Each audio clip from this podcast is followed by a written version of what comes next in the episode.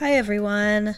This is Anne. Welcome to Lapsed, a podcast about growing up Catholic. We are bringing you something a little bit different this week. This is our first ever best of episode where we do a little throwback all the way back to season one to our conversation with Father Anne.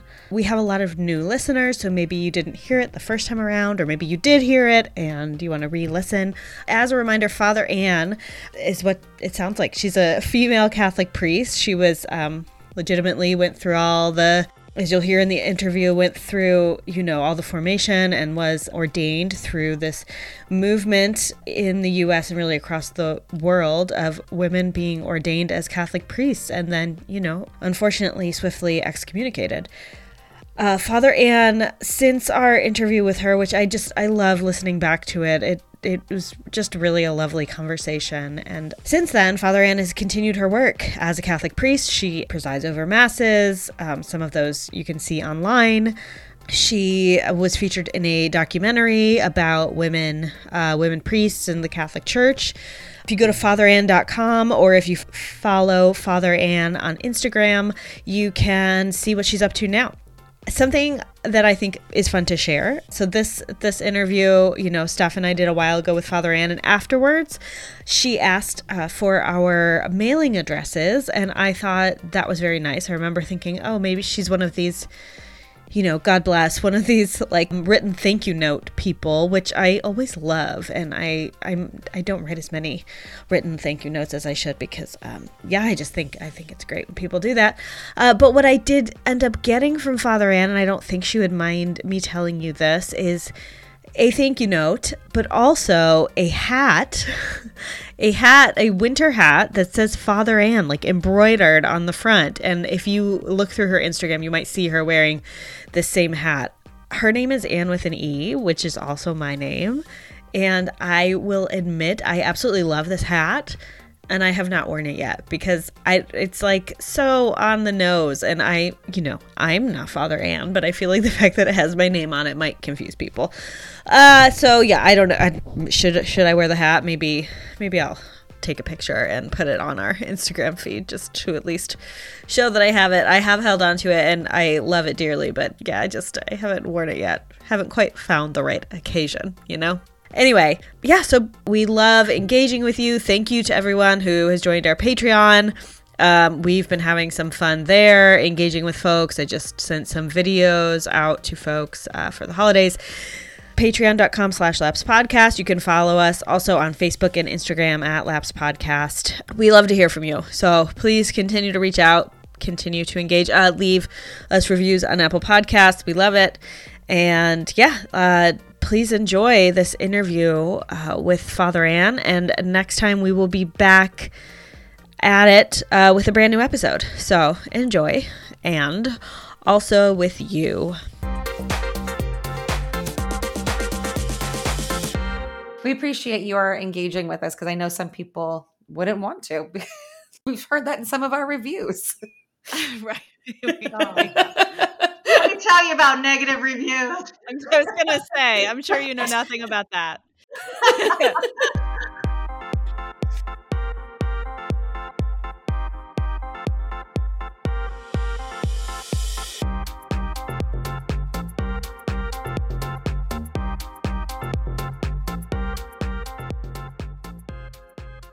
Don't fall asleep. I will I will try not to. You also don't fall asleep. do my best. I'm Anne Magnamy Keels. And I'm Stephanie Chavera. And this is Lapsed, a podcast about growing up Catholic. How are you doing today, Steph? Well, I'm a little sleepy, but I think that comes with the whole pregnancy territory absolutely does. And this is also mm-hmm. we're doing the evening recording again, which as we know can get a little loopy. Gets a little wacky. it's exciting. You never know. Never know what's going to happen. A whole different person when the sun goes down. It's funny because we worked in theater and that is a thing that happens in the evenings.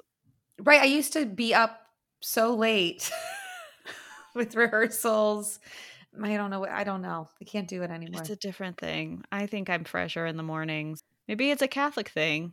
Maybe. Sunday mass, get up, go to church, you know, bright and early. It's our time.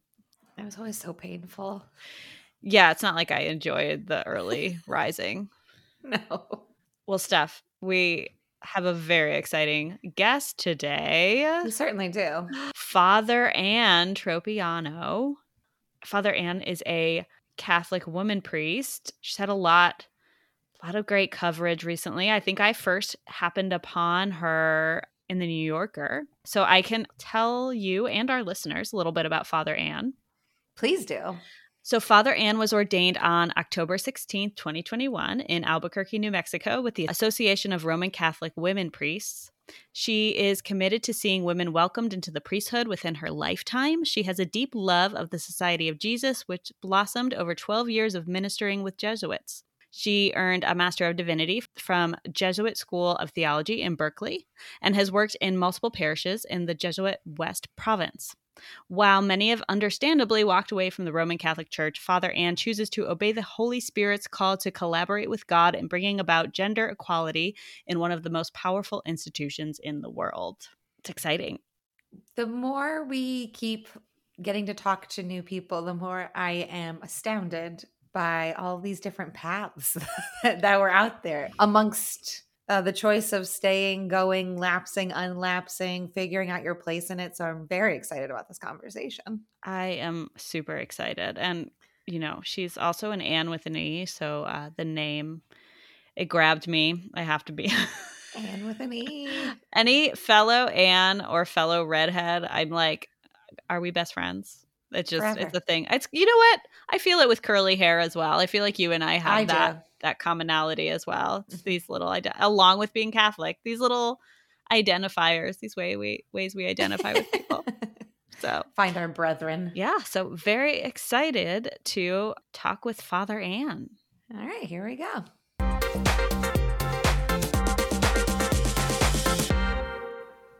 Thank you, Father Anne, so much for joining us so many questions and so much we would love to hear about. To start with, this is a podcast about growing up Catholic. So I was wondering more generally about what kind of religious or spiritual kind of landscape did you grow up with? Great question. First, I want to thank you both for having me on. It's a privilege. I really appreciate it. And I also want to tell you, I really appreciate the space that you are creating I know you consider yourselves lapsed Catholics, but I think it's really important. It's really important for lapsed Catholics, people who have left the church, to talk. And it's also important for us to hear mm. what lapsed Catholics have to say. So, personally, I'm really grateful for the ministry that you are providing. Oh. Uh, my upbringing uh, in terms of religion, well, my dad is an immigrant. He was born in Italy. My last name is Tropeano. And he came over when he was 10. Now, his family was Catholic and he was Catholic, but he left the church. And to be honest, I don't really have a lot of details about that. Mm-hmm. But it was sometime, I have three brothers, um, two older, one younger. And it was sometime after my youngest brother was born, but was really little. And my mom was the daughter of two immigrants, Irish and Italian, so Catholic. And she was a faithful Catholic up until about, I think my youngest brother was two. So this is what I've been told. I was four. So Catholicism was sort of in the air, but we never went to church. So I guess a parish priest you know how it works. Somebody got assigned, a new pastor came in. And from what I understand, my mother really didn't click with him, and my mother and father were divorced. And so I don't know what what or if that played any role in how she was received by this new pastor. But she clearly didn't feel welcome, and so she left. And I really don't feel that I grew up Catholic. However, I was pushed through the sacraments, for lack of a better term. I made my first communion. Wow. And I had nothing between first communion and confirmation. Mm. And my mother had passed away when I was 14. So when I was old enough to get confirmed, my father said it was time to get confirmed. So it goes to show you just how deeply rooted culturally the sacraments are, especially for Italians and Italian Americans. And so I did. I mean, I was an obedient daughter and I got confirmed. And I remember standing up there thinking, I have no idea what I am doing here.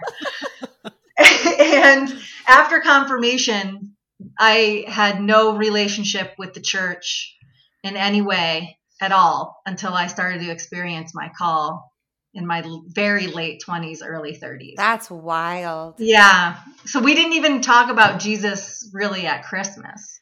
I have to ask, did you pick a confirmation name? I was just wondering that. I was wondering the same.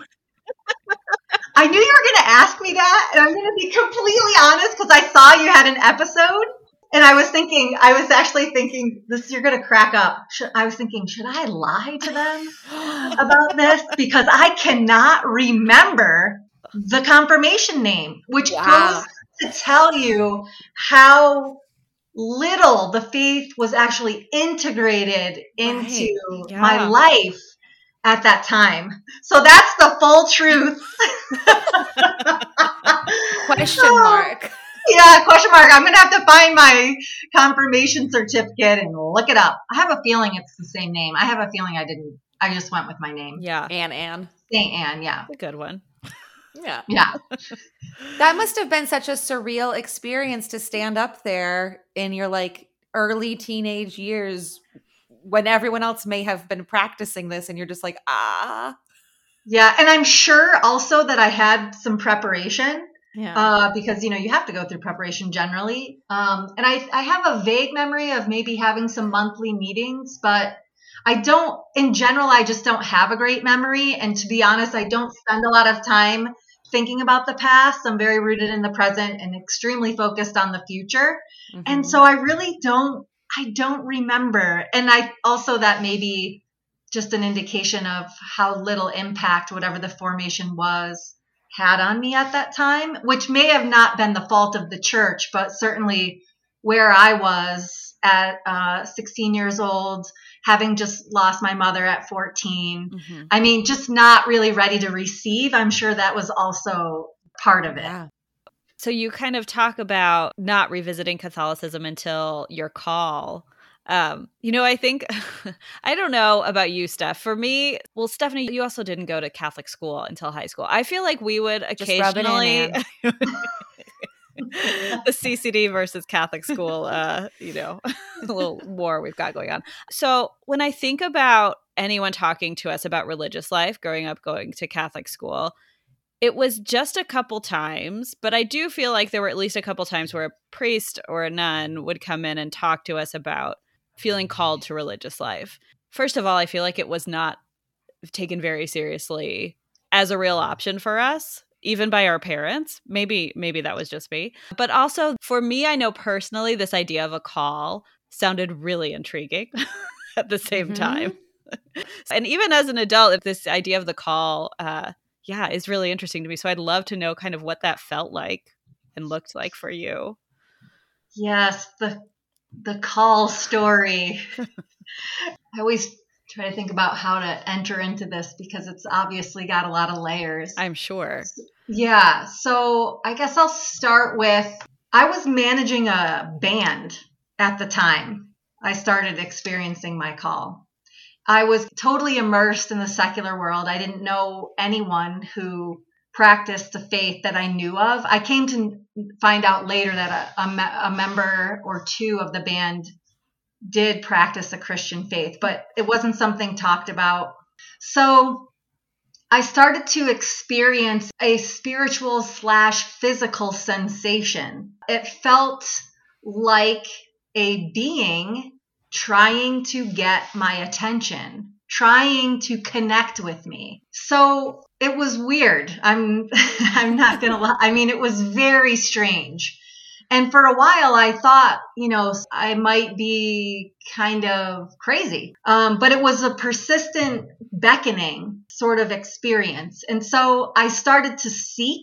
I started to seek spiritually, sort of in secret, because in the meantime, I'm managing this band and I'm working these part time jobs and I have a lot to do and a lot on my plate. But I did start to do some reading. I read New Age spirituality. I found some Buddhists to sit with. I went to a non denominational church.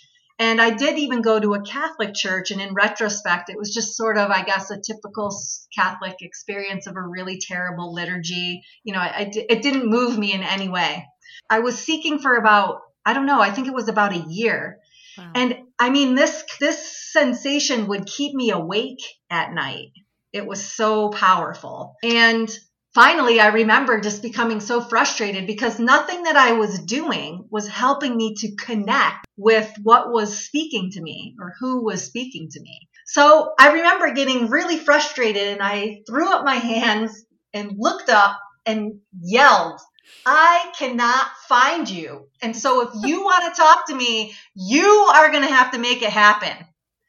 And I just stopped seeking. I think a couple months later, of course, the experience, I mean, it was all day, kind of every day, and especially at night. So a couple months after that, I got an email from a friend I went to graduate school with, and she was just giving me an update on her life, and she entered RCIA, the rite for, of Christian initiation for adults. And as soon as I read that, I mean the instant I knew that that was the answer. I went wow. down to my local Catholic church in Ocean Beach, San Diego. I got into the RCIA. And as soon as I was in there, I just started crying. Like it was in RCIA that I started to finally understand who God is, who mm. Jesus is. So then, fast forward, um, you know, I had the sacraments already, so I didn't get welcomed at Easter because, but you know, I kind of walked with the people. Mm. And then um, the band, we moved to Portland. We happened to find a band house a half a mile away from a church. So I'm kind of like trying to go to mass and at the same time managing this band. I was starting to live an increasingly double life. When we moved to Portland, we moved next to, very close to the Jesuit parish. And I went to mass there and it was transformative. it was just it was transformative. So i started to go back there and it was at st ignatius that i came into relationship with god where i actually learned how to pray. And from there actually connecting with that being that was beckoning me that was where everything in my life really changed. The communication opened up with god and then after finally connecting it sort of I guess I kind of experienced this deepening in a, a, few ways, which is one, now that the connection was there, learning how to discern, meaning learning how to understand how God was communicating with me, but mm-hmm. also having the experience for the first time in my life of being part of a community in relationship with God. It was a very active, alive, amazing community that I am greatly indebted to. They really taught me what it was like to be a mature adult Catholic. So they were critical. And then from that experience, really uh, going on to hearing the call. So once I could discern then I started to hear more clearly the call to be a Jesuit priest. So once I heard that, I just kept thinking to myself, I'm I must not be hearing that correctly. So I mean, I did do the spiritual exercises. That's kind of an important piece of Saint Ignatius. And so I was it's like, well, I mean, Lord, I I can't. So am I hearing you correctly? So I spent some time really trying to figure that out. Like, living out the call. Oh, well, maybe I'm supposed to minister to Jesuits. And so I did that. And then I did every liturgical ministry that you can imagine that there is. You know, I did that. And I became a pastoral minister. And then I finally went to seminary. And then finally, I even ran a Jesuit parish. And all of those things were critically important to my priestly formation. But then it got to the point where I can no longer grow in my vocation anymore by being obedient to the magisterium.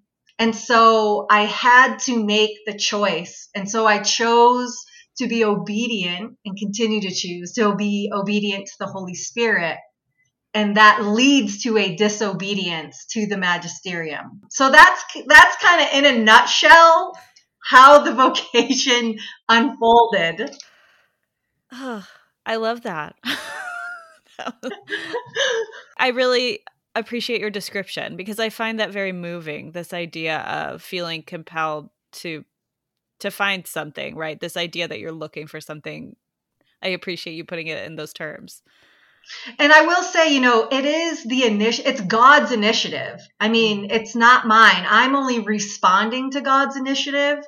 And, you know, this, this idea of vocation, I mean, I think one of the drawbacks in the way that the church has historically presented vocation has been quite limited. You know, the vocation to religious life or the vocation to marriage. And it's so much more than that. It's the vocation is God loves us into being and calls us to use who we are in that relationship for the world. So we all have a vocation, whatever that is. And it is really taking on your vocation, whether it's to be a mother or to be a broadcaster or to be a teacher or to be a nurse or to be an artist, whatever it is, like that is the expression of God coming through you and out into the world. So vocation is accepting that invitation through that loving response. Hmm. I don't know how to put this, but you were open to he- hearing this call. Did you find you were somebody who was always open to hearing something like this or was this like like wait, what is it coming from? yeah, I mean 20 years ago, if you told me I would be a Roman Catholic priest, I would say you were nuts. I mean, I can't believe where I am now in my life. So, how can I say? I mean, I had a difficult upbringing and it really it took me a lot. I mean, it just took me a lot of years to be in a place where I could even hear. Hmm. Yeah yeah, to be in a place of wholeness or maturity. I'm still working on wholeness and maturity, let's be honest. we all are. Yeah, agreed. So I wasn't. I would not have been capable. Yeah. I do feel I was, you know, kind of gripped by the spirit and brought along. Well, I, I just I love that you're being obedient to one element of this path and mm-hmm. being disobedient. I don't know. I like to be a disruptor myself. So the idea of being disobedient just catches my ear. And I'm sure you were I'm sure you were told, and I know I've read in some of your interviews that you've been up against some obstacles in this path. Were you ever told to become uh like try to be a nun or try a, a different path within the church when you knew that was the wrong path? Did you also hear that call inside of you? I never really heard, maybe because of my age, no, I was a much later vocation. I never heard really the invitation to become a sister, though I did do a couple, what do they call them, look and sees. I did mm. do a mm. couple vocational weekends with different places. But what I heard a lot and wish I had $5 for every time I heard it was, why don't you become Episcopalian? Mm-hmm. I mean, yes, I mentioned this recently on the podcast, but it's like Episcopalians seem to be where Catholics go when they want some more female empowerment. Yes. Yeah. I mean, they're very close because yeah. they have all the sacramental feel and the sacraments and the liturgy, but they are open to women and mm-hmm. uh, affirming of the LGBTQ community. So, yeah, I mean, there's like an exodus happening. Was it ever tempting to you to just be like, okay, this is too much? No. You know, it really it, it hasn't been because because I hear so strongly from God that my vocation is a priest reformer in the Roman Catholic Church. That is what God is asking me to do. And so I am going to do that for God. Love it. Mm-hmm. Yeah, so it's never been really a question. So it sounds like I imagine your social world there were a lot of other Catholics. There were probably other Jesuits. It sounds like that was sort of you just sort of kind of going as far as you could, right, as a woman. Uh, with yeah. So, were you concerned about how your decision that it, you know, you you had to pursue becoming a priest, how that would impact your relationships with people in the church? Yeah. And how did that shake out? I just imagine that would be so emotionally complicated. It's really sad it's such a a grief that I will never get over. And mm. I I actually liken it to especially okay there's a couple facets so one is the relationship with the society of jesus mm-hmm. because i am a jesuit and i can no longer work with jesuits. And so they are not in my life. I have a couple friendships that are really close to me but i was with them communally side by side in ministry and that is gone and that will be gone for the rest of my life probably. And i actually the analogy that I use to think about it interiorly is that it is similar to the death of my mother mm. in that it is a hole that I just have to accept. It can never be replaced. And I need to not try to fill it with things because it can't be filled. So just to honor the great gift that it was in making me who I am and living with that. So it is a permanent, deep grief that I will always live with.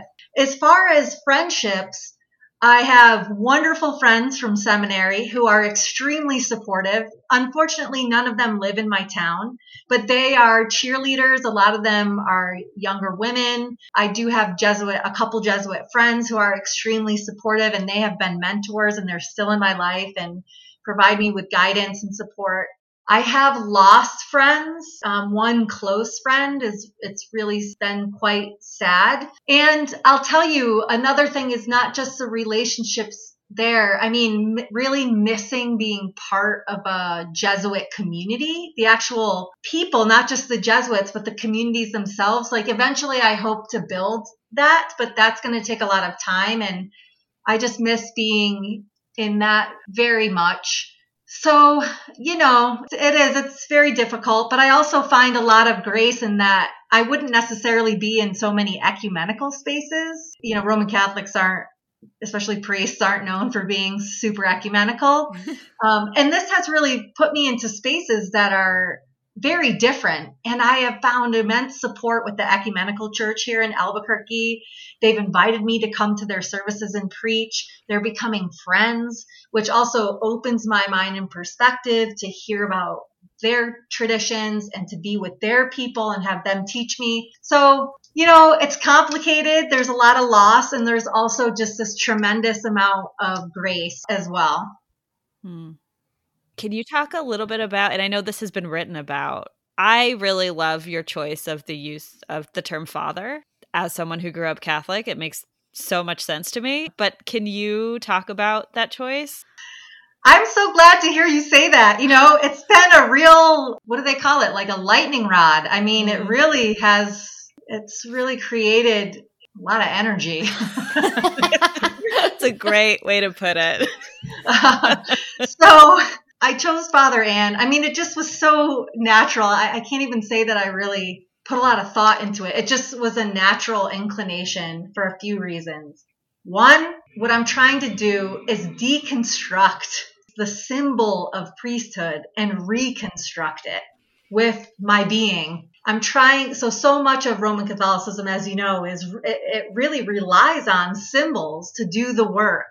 And they are so critical.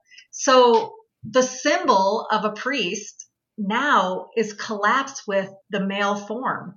Mm-hmm. So I'm trying to expand the symbol to include the body of a woman. So it is about the title, but it's also about the fact that I wear clerics. I, am kind of distinct in the Roman Catholic woman priest movement in some ways. There are some women who wear clerics as well, but I go by father. I wear the clerics. I'm celibate as well. I'm a traditional Roman Catholic priest in a lot of ways. And celibacy is just part of my call. It's not something that I feel should be legislated. I think there are a small number of priests that are called to celibacy and many are called to marriage and it should be something that's open and discerned. So I'm trying to really embody the traditional Roman Catholic priest using the title father. I'm trying to make people think about that. And then, and also it is a bit mocking, I'll admit. It does mock the idea that women cannot be priests. So it kind of mocks the idea, but also confirms that I am a real Roman Catholic priest. And frankly, it's just fun. I mean, it just yeah. has a really nice ring to it, and it's doing all the things that I hoped that it would do. And, and it's doing it much more powerfully, actually, than I could have imagined. Yeah, it taps into a lot of feelings that people have Mm-hmm. about clericalism, sort of the the non-binary or trans. Um, it just it kind of it pricks sort of these spots that people have very strong feelings about. There's something about it for me. The idea of father and priest always lifted priests away and above Mhm. people, Mhm. which is why there's been problems with the priesthood, right? There's been an I- I'm above some of the rules. Yes, indeed. of it. And by having you say the words father and Anne together, it pops that bubble in a way for me. And it, it, it brings you, it brings the office back down because it makes me either laugh or question, right? I'm just like, oh, that's startling and new. And so I, it's not, while being able to have reverence for the office that you hold, like the position that you hold, and being a real Roman Catholic priest, it's still like it takes away some of the um, pedestalness of it in a way that I, I love. It's a humanizing, I suppose. Interesting. And that's kind of the clericalism piece, you know, that the priests are the ones who know best right? and the priests are more holy than the lay person, all of that stuff. That's interesting to hear you say that. Yeah, the negative reaction I've gotten is just, you know, really people in the reform movement are just I mean, frankly, they're appalled that I have chosen father because it's traditionally male. Mhm. yeah, And I think that that speaks to the hurt and woundedness and frustration that pe- some people cannot see that I'm trying to deconstruct it. hmm So Yeah. it's, it is very complicated. I think Stephanie and I both are. I mean, we could talk about that the whole interview. Stephanie are, bo- are both language people. You know, we're both theater people and very interested in language. So, um, well, you know, so much of this podcast too has been about, for me at least, growing up Catholic. Catholic almost does become a language that you speak, right? Without thinking about it. It makes me those moments where you can stop and look outside outside of it. I mean, when I hear, for instance, a friend who is Mormon talk about elder or someone, that's that's very unusual phrasing to me. You know, I it, Yes. it I notice it, but hearing father is so normal. it's so normal. And growing up, I mean, it was like you know, if you're at an event and oh, father is here, it doesn't matter which father. I know what someone is talking about when they say father is here. And my my grandmother, I mean, the biggest was like Monsignor is here, and it's oh, like Oh, yeah. everyone drop everything. My grandmother worked at the rectory for. I don't know the rest of Monsignor's name. He was Monsignor, and Right. that's it. what else does it matter, right? That's all that matters. I just understood he was deeply important. Um, so the way that became normal and that father had this other meaning and you just take that for granted i think there's something um, to me it makes sense to put that before the name of a, a clergy person of course in some ways it feels strange in the other ways it's like that's the most natural thing in the world to, to Yeah, call agreed. father. You're a priest. Yeah. Agreed. Yeah. and lots of interesting gender stuff to think about and yeah Mhm. I've mentioned this before myself that I tried to fight with my Catholic teachers, Catholic school teachers, for quite a while to change the things I didn't like about the church. Mhm. And that struggle was and still continues to sort of break my heart a little bit, just trying to get people to listen. And as a teenager, it's hard to get anyone to listen to you anyway, uh, let alone people in positions of power. So, you know, you're talking about this deconstruction and the opposition and losing friends and all of this. And yet, you know, you stood by your calling, you listened, and you're standing staying true to to yourself. And I'm curious, what is it about the Catholic Church. You've mentioned, I, I think you said, uh, God, God is calling me to be ordained in the Roman Catholic tradition and to work for justice. Mhm. So I'm curious how your relationship with the Catholic Church, on the one hand, like what is it that you like really love about it and that you cherish? On the other hand, what is it that you are hoping to challenge? Or what justice are you seeking? So it's a sort of a twofolder. Yes, it's a great question. So I would just start by saying my mission is to see reform in the church, the question of ordination in my lifetime. So mm-hmm. that is my personal mission. I want to be welcomed into the institutional church as a Roman Catholic priest before I die. I would also like to see other reforms, of course, of the sexuality teachings. And there's structural reforms that need to happen. But the focus of my life is that particular piece of doctrine. And I, I would say, you know, what nourishes me, what I love about the church is certainly the Eucharist. The Mass is absolutely foundational and the sacraments. But even before that, I guess I would say it's really, I guess, the frame of how the Catholic Church understands and talks about God as the Trinity. Mm-hmm. And this incarnational God, the Trinitarian principle of God constantly incarnating, breaking into our everyday lives, communicating, being with us, that's so embodied through the life of Jesus. That way of understanding God is what speaks to me the most deeply and I find it I find it to be very true. And the sacraments then tap into that reality and um, connecting God not only with us as individuals, but as a people through the sacramental experience. And so, you know, all the world really is on fire with the sacramental presence. And we have these primary sacraments that help for us to experience and be transformed by the divine or divinized, you know.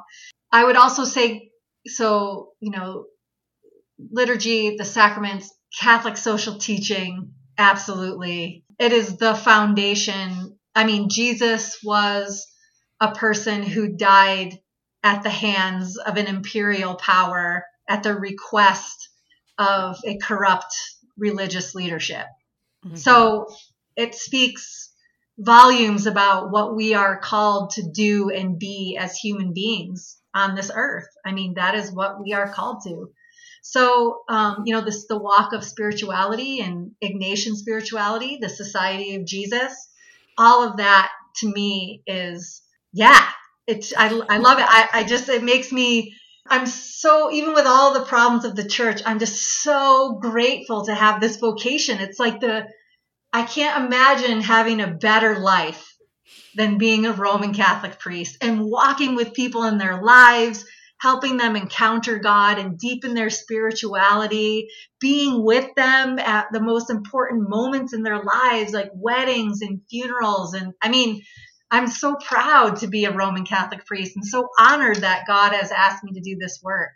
So I'm faithful to it, even though there is a lot of problem. I mean, there's just, there's a lot, a lot of problems. I feel like the way you describe how joyful it makes you, like, shouldn't that be exactly what we want in our priests, right? Yeah. I really hope that your wish comes true. And I think it's hard for them. I mean, to be honest, we keep talking about this quote unquote vocation shortage. And it, it, what it does is you want to know why you have shitty preaching at Catholic churches because you have one priest who has to say mass five times a week and he's got to say mass on Sunday. There's no way he can properly prepare to do that. Mm-hmm. He's running a business on top of it, which he was never trained to do. You don't learn how to run a business in seminary generally. I think they've mm-hmm. added some courses lately, but I mean, so they are, it's immoral, the stress that is placed on these men. It is, so how can they be joyful when they're literally being worked to death? And they're trying the best that they can, you know, right. like they just really are. And so the whole body of Christ is contracting because of some of these issues. Obviously, it's much more than that. It's the sexual abuse crisis. It's the clericalism and the not trusting lay people. It's these models, you know, these ecclesiology where it's the priest who's in charge of all the governance. You know, even though there are pastoral councils and stuff, you know, a new pastor comes in and he can just undo everything that was done. You know, so people are tired of that kind of stuff that we don't want to be treated as children. We are thinking, praying, mature adults that want to participate. So all of that leads to too much pressure on a person who doesn't have enough help based mm-hmm. on the way the church is structured. Mm-hmm. So how I mean, and still some of them are very joyful and they they do the best they can, but in general it's just it's impossible hmm. and it's immoral. I, I just I want to reiterate that it is immoral what the church is doing in that regard, not just for women, but for the entire body and for the priests who are uh, leading right now. that's a useful framing, I think, and it's interesting. This idea of of a shortage, right? I think pe- of of people interested in becoming priests, right? Quote unquote.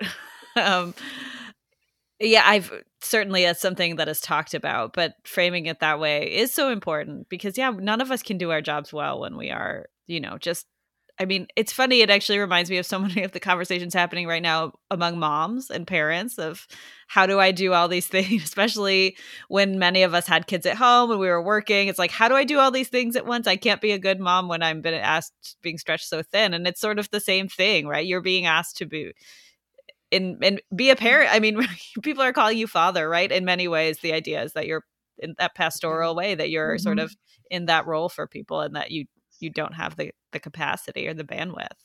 Right. I'm curious if you're if you'd be willing to talk about so I've heard Catholics especially the Catholics I grew up with. I feel like there there were conversations among adults of like so do you think they're going to let priests marry first or do you think they're going to let women be priests first? Like one or the other. It's sort of like you know, a fun thing to talk about over some beers. What do you think they're like? They're going to need to do so. I mean, I did hear it framed this way. Okay, so we don't have enough priests. Which one do you think they're going to do? And and I, my mom and other women, I would hear them say they're going to let men marry first. They're before they're going to let women. Like that's that's what's going to happen. But I am curious about your just your thoughts on celibacy. You know, personally, I I do see that it really limits who joins the priesthood. I imagine since it that's a a whole commitment, right, to a, a lifestyle. But on the other hand, I do like I do see whether it's sisters or priests or brothers, I do see the value of like devoting all of your energy to your mm-hmm. community and to your call. And I think, especially after having a family, realizing mm-hmm. how much that takes my time and energy away from other things. So I do see the value of that. And I'm, I'm just curious if, about your thoughts on that. So I would, I mean, the priesthood needs to be reformed. So one aspect of reform is gender equality. But so much of the priesthood needs to be reformed in that, yes, priests should be allowed to marry. Uh, you know, it's sort of like the church is inserting itself into the personal discernment of people being called to serve as priests. So it's legislating that instead of allowing, and you know, let's be honest. I mean, priestly celibacy, I think it came about in the 12th century. Hmm. So, uh, and it was because of property was passing out of the churches. So, you know, it, it started to happen for a practical reason, although bishops, I believe, were celibate before, but priests didn't have to be celibate until the 12th century.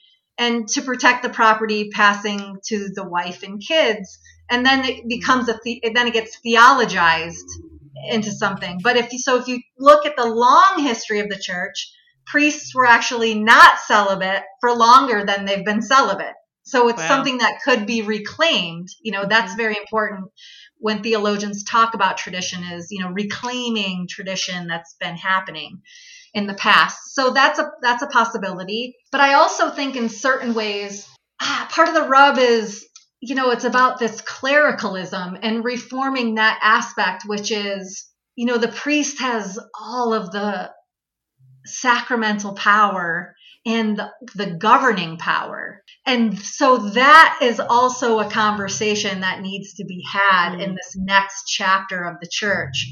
Because, I mean, not to scandalize anybody, but it doesn't have to be that way. So the symbol right now is collapsed with governance. It doesn't have to be collapsed with governance. It doesn't even have to be collapsed with the sacraments. One of the most important things that the priest symbol, and you could argue too that the, the nuns do it when they're dressed in their habits, is what we are symbolizing. We are symbolizing a God who loves us. We're symbolizing the sacrifice of Jesus in the spirit out of the love for God. So there, that Trinitarian kenotic self pouring out, we're symbolizing that. We're symbolizing the body of Christ being, you know, a pilgrim people on the way with God. We're doing all this kind of, so somebody's got to continue to symbolize that. It doesn't necessarily mean that we have exclusive power over the sacraments. It doesn't necessarily mean that we have exclusive governing power. So, you know, there's a lot of way, like the church really has to enter into a deep discernment. Now, you're talking about that would be a massive shift in structure. Mm-hmm. So we don't know how the magisterium is going to enter into that because you're right in the sense that, well, I mean, the numbers in the West are drying up, but the thing you got to remember is that in other places, the church is spreading like wildfire. Mm. So I think there are five countries in Africa where they're going to become Catholic countries. It's spreading so fast. Wow. And so, you know, it's a global church. How does the magisterium deal with that? Frankly, I mean, it's not easy and there's a growing schism. So, I mean, if I'm going to be cynical, I would say, yeah, I mean, they're going to open it up to married men because they're going to want to run out of men completely before they let women in, right? but as the person who has this vocation, they are going to let women in before I kick the bucket. There we go. You heard it here first. I mean, I really hope they do because I think mm-hmm. about myself growing up Catholic and what that would have done for me to to see that up there role mm-hmm. modeled the options the invitation to be part of it all i think would have i would all would have felt so different mm-hmm. yeah i also think you know you've talked a lot about the jesuits in particular and i did not really learn about Jesuits until I was a, an adult, and I mm-hmm. met some, I think, people from Loyola, and they're like, "Oh, Jesuits." I was like, "Wait, what?"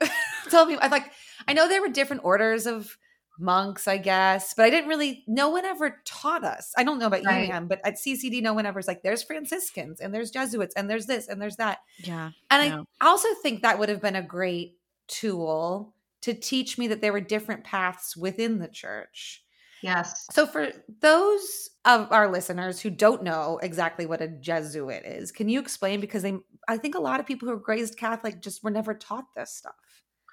Yeah, so the Jesuits, it's the Society of Jesus, and they were founded by St. Ignatius in the 1500s. So Jesuit Ignatian spirituality has a few sort of tenets to it. So one is that God is very much alive and communicating with us on an individual and communal level. So God's always trying to get our attention. Mm-hmm. And Ignatian spirituality has a way of engaging with that communication. So Ignatius teaches about one of the greatest gifts that he gave the church is the spiritual exercises, which is the foundational retreat that Jesuits do. And it really teaches you how to discern spirits, what is coming from God and what is coming from the spirit of darkness, however you want to understand that. And so once you start to communicate, you kind of enter into Ignatian spirituality teaches you how to enter into this really vibrant, ongoing relationship with God. So there's different ways. Ignatius recommends different ways to pray. So um, the application of the five senses, where you really put yourself in the scripture and bring them alive in order to gain the insight from the Holy Spirit on what God is trying to get you to understand. Mm-hmm. There are colloquies, so really uh, speaking directly to whoever it is in the Trinity that you maybe connect with the Spirit, Jesus, God the creator. Uh, maybe it's with the saints. So it's all about walking with God each day. And Ignatius himself was very much about properly ordering your desires. So, in other words, when you are communicating with God, that you, the fundamental premise is that your life is for God and for being in relationship with God. So whatever it is that's going to bring you closer to God is what you pursue. And whatever is going to lead you away from God, you let go of. And that is the concept of Ignatian indifference. So it's not really that you don't care, but it's that your whole existence is this relationship in loving God and helping God create the world that God desires. So um, that's kind of like a little crash I'm, course. Yeah, it's not going to get into everything, I'm sure. Yeah, like that's kind of like the way of looking at it. That the Jesuits have. I appreciate that because I think again we talk about just you grow up Catholic and you just accept things and you don't think about it as much. You're just like this is how you do it and you do it and you go home. Do you think that you're coming to the church as an adult? Did that allow you to see and learn about the church? Do you think differently than had you been entrenched in it as a mm. child? Yeah, I think there's probably pros and cons. You know, um, I definitely didn't have the Catholic guilt or the, you know, like I didn't go to Catholic school, and you know, I didn't have that sort of baggage. Yeah. But but then you know, the flip side is too like I have a lot of learning to do, and I wouldn't say exactly catching up, but I think there can be pros and cons either way. Oh, sure. So I don't know. It just is kind of how it worked out. I, sometimes I feel like, yeah, the Roman Catholic faith, it's it is a faith that is for adults in certain ways. I mean, it takes a lot of maturity to understand the depth of what the church mm-hmm. is trying to teach. So I think it like gets reduced down to rules when you're a child. And so you're basically losing really what it's about because the rules are what is easy to teach. Right. Instead of you know, kids can sense the divine much more easily than we can. Instead of talking to them about, you know, the gifts of the spirit and where did you see God today? And, you know, like that's really what we should be doing. But instead it right. gets, and maybe it's a little bit better now, but I laugh because, of course, you, you say it's for the adults, but I feel like all of our rites of passage come before we reach puberty and then we're never really asked to examine it again. right. And that's kind of why, you know, confirmation is supposed to be the restored rite is baptism, Eucharist, confirmation, like boom, like all together. But then they started doing infant baptism. And so, you know, things started to get all spread out. Mm-hmm. And most kids get confirmed and then they never go back to the church because they were never they didn't get the connection piece right which is that's the piece that the church and actually you know from my own experience that's like the great gift of the roman catholic faith is that connection with the trinity but i do think catechesis of the good shepherd if you do have children try to find a catechesis of the good shepherd hmm. because mm. it does create that relationship it's a whole different way of catechizing than what you might have experienced when you were a kid. Hmm, yeah. That's great. You know, as Stephanie and I were talking about this conversation and all the questions we had for you, I don't even know how to articulate this, but you know, I was thinking about at first I was like, well, you know, is it a weird thing to to ask a a priest to come on a show that is called Lapsed, even though, and really, it was a show that we were interested in our Catholic childhoods. But as both lapsed Catholics, it has kind of become about both those things about growing up Catholic and also being a lapsed Catholic. And I was like, well, is, is that a strange thing to do? But I mean, the interesting thing, and as I, you know, I was reading some articles that you had been quoted in and things, and even talking to you today, I relate a lot to the sort of searching part. I mean, clearly, I'm a lapsed Catholic. I'm also like fascinated with Catholicism to the point that I made a podcast about it. and in some ways, you know, I think the searching, we have that in common. The difference is we left the church and you sort of leaned into the church. Though, in the end, I mean, I guess you were excommunicated. Is that right? So, yeah. So the church considers us more Catholic than you, which also makes zero sense, according to the the Vatican, I suppose. I don't, uh, yeah, I don't know. There's just something very interesting in that. And I'm curious what you do say to lapsed Catholics. I grew up thinking the line that priests were supposed to tell me is like, you should come back to the church. like that that was it. I don't imagine that's what you were going to say. but I'm curious for lapsed Catholics who leave, just what that conversation looks like or if you have anything to say. Yeah, I mean, it's a good question. And I guess after this recording, I would be curious to hear how your experience of me has been, you know, having a, Roman, a female Roman Catholic priest and what that's been like for you. I'd be very curious. Uh, I guess what I would say to lapsed Catholics is first of all, you know, I'm I'm sorry. I'm so sorry that the church has failed you to the point that you have left, especially if you have been wounded as somebody who is in the LGBTQ community, if you were somebody that was sexually assaulted by a priest or anybody, a layperson or none. But um, I, I mean, I just, so if that is the case, I just want to offer a very sincere apology on behalf of the church. And the other thing I guess I would say most importantly is the fundamental thing is to cultivate the connection with God. There is a God who mm-hmm. has loved you into being and to find whatever it is that connects you with God so that you can nourish that relationship.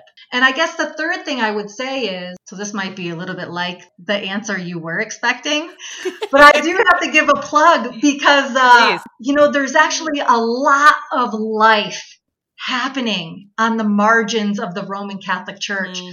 But people don't know about it. Mm-hmm. Things like Women's Ordination Conference, Future Church, Call to Action, Dignity USA, New Ways Ministries, the Association of Roman Catholic Women Priests, and the many communities that we have across the country and even throughout the world. There are people that are so psyched and on fire with their Roman Catholic faith, and they have created spaces that are fully inclusive, fully Roman Catholic, and just you know, like a totally different ecclesiology that's egalitarian. They're living it out. And so I guess I would say if you do feel like there is part of you that is still Roman Catholic, to go and explore those spaces mm-hmm. because you might find something that is nourishing to you. So I just encourage the exploration of other faiths too, you know, other denominations and to continue, continue seeking to connect with God because I do think like one of the things that I don't think the church really gets, and this may or may not be true in your personal cases, but with other people that I've talked to, is that the Roman Catholic Church has done a really good job of saying we are the ministry of God, even though it's a human institution. And so what has happened is many people have not just turned away from the Catholic Church. They've actually turned away from God. And to hmm. me, that is the biggest scandal because mm-hmm. it has severed the relationship with God who only just wants to be in love with us. Uh, that to me is the it's immoral. It's it's a mortal sin, really. So I just encourage encourage that. Thank you. Yeah, thank you. Uh, on your website, you have a tab that's ministries. Yes. And on that tab, you have something that says Old Dog Heaven. Yeah. I do. Um, Nobody asked me about this. I can't believe you're asking me. Steph, I thought of you as soon as I saw that too. Well, first, I sadly had to put my sweet 17 year old yes. pup down around Thanksgiving. And I still have like her shrine and her little photo and her ashes nearby. I love my old dog. Uh, I love old dogs in general. But I had to say that I, I know it might sound like an abrupt segue, but I'm thinking about these radical ministries that, that are out there especially given the recent decrees from the papacy, you know, decrying people having pets yes. over over children. So to see this tab on your website, it's like I need to know so much more. So I'm I want to know before we say goodbye. Not only why is it not just important because I know, I know dogs are important, mm-hmm. but like mm-hmm. so important that you've put it under your ministries tab. And I just want to say thank you for asking that, Steph. I have an elderly dog currently who was my first ever dog I got on my own, and now she's my elderly family dog. So yes, I am. I'm also here for this question. yes, so it is a ministry to me because I do the work as prayer, mm-hmm. as a you know collaboration with God in honoring creation. So it's not only for these dogs that I do have, but I, I actually do it as prayer for, you know, this larger breakthrough in our human consciousness that we desperately need in the way that we, in general, relate to the natural world. And so it's a practice that keeps me, I mean, I have to take care of them every day. I have to put a lot of resources because they're all very elderly when I adopt them. And so they're sick and they have medical needs. You know, it's also a way to keep me focused out of myself. I mean, it's easy as a single celibate to just be completely internal all the time. So being in touch like mentally with people who care for animals for a living I mean, that's like part of what they're doing is interacting with animals and, and stewarding them and shepherding them. So it's a way that I, I feel like I can give back, especially to God's call to care for creation. I love it. It's very meaningful ministry to me and you know giving them hospice care and really all the responsibility around that that also provides me with some perspective. Oh my gosh the whole euthanasia question. And i mean i just go through absolute hell when it comes to that hard. point you know what i mean? Ah. yeah. You know, if you are a person who believes in the value of the sanctity of life and then, you know, you have to choose to end this creature's life because is it really the best thing for them and when mm-hmm. is the time mm-hmm. and it is like this power of this holy power that you have over this creature i mean it's just really it's a deep deep spiritual walk for me and they teach me so much about love and mm-hmm. compassion and patience and fun and you know just what matters means a lot to me I love it. Who do you have with you now? Yeah, i have Rocky and Uncle Max. My quirky Uncle Max. Perfect. Yep. Oh. So I hope someday that I can have a little piece of property and I would love to have a, a sanctuary and it mm. would will be called Old Dog Heaven. Just have 25, 30 dogs. oh, I love that so much. well, this feels like actually a good segue into the collection basket for this week. We yes. had sort of yeah, asked you if you had someone in mind. I love that you guys do this. Yes, I encourage people to make a donation to Mercy for Animals. It's dedicated to working for the dignity of factory farmed animals in particular. Mm. And one of their most important programs is that they send investigators into factory farms. And I just cannot imagine the courage and intestinal fortitude of these people who have to do the very thing that they are trying to stop in order to stop it. Mm. And so I've been a, a, supporter of theirs for quite a number of years, and I encourage people to, to check them out, mercyforanimals.org. Great. And we'll link Great. to that in our show notes for we sure. We will. If people want to hear your homilies or to learn more about you, where can they do that? Yeah, thank you. FatherAnne.com. I'm also on Instagram and I just got on Twitter. Uh, the handle is at Vatican Reject. I love it so much. um, yeah, and you can find me on YouTube as well. Oh, and I am on Facebook, the dreaded Facebook. Uh, yeah. There's certain people you could only connect to there. That's what keeps us there too. Uh-huh. Oh, can I plug my Patreon? Oh, please. Yes, I was gonna just. I actually just set up a Patreon, so because I'm excommunicated, I get if I were a man, I would be fully supported by the institutional mm-hmm. church. But as a woman, I am not. I'm making a go at being a full time priest, and Patreon is one of the ways that you can support me. You will receive content, but you also support my work as a priest reformer. Wonderful. And that's patreon.com slash Father Anne. Great. Well, Father Anne, thank you so, so much for joining us. This was has just been lovely talking with you.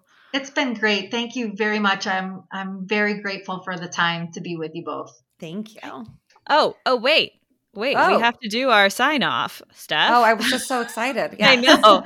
uh, if you don't mind it, if it's not too blasphemous, Father Anne. Uh, also with you. And also with you, Anne. and with your spirit.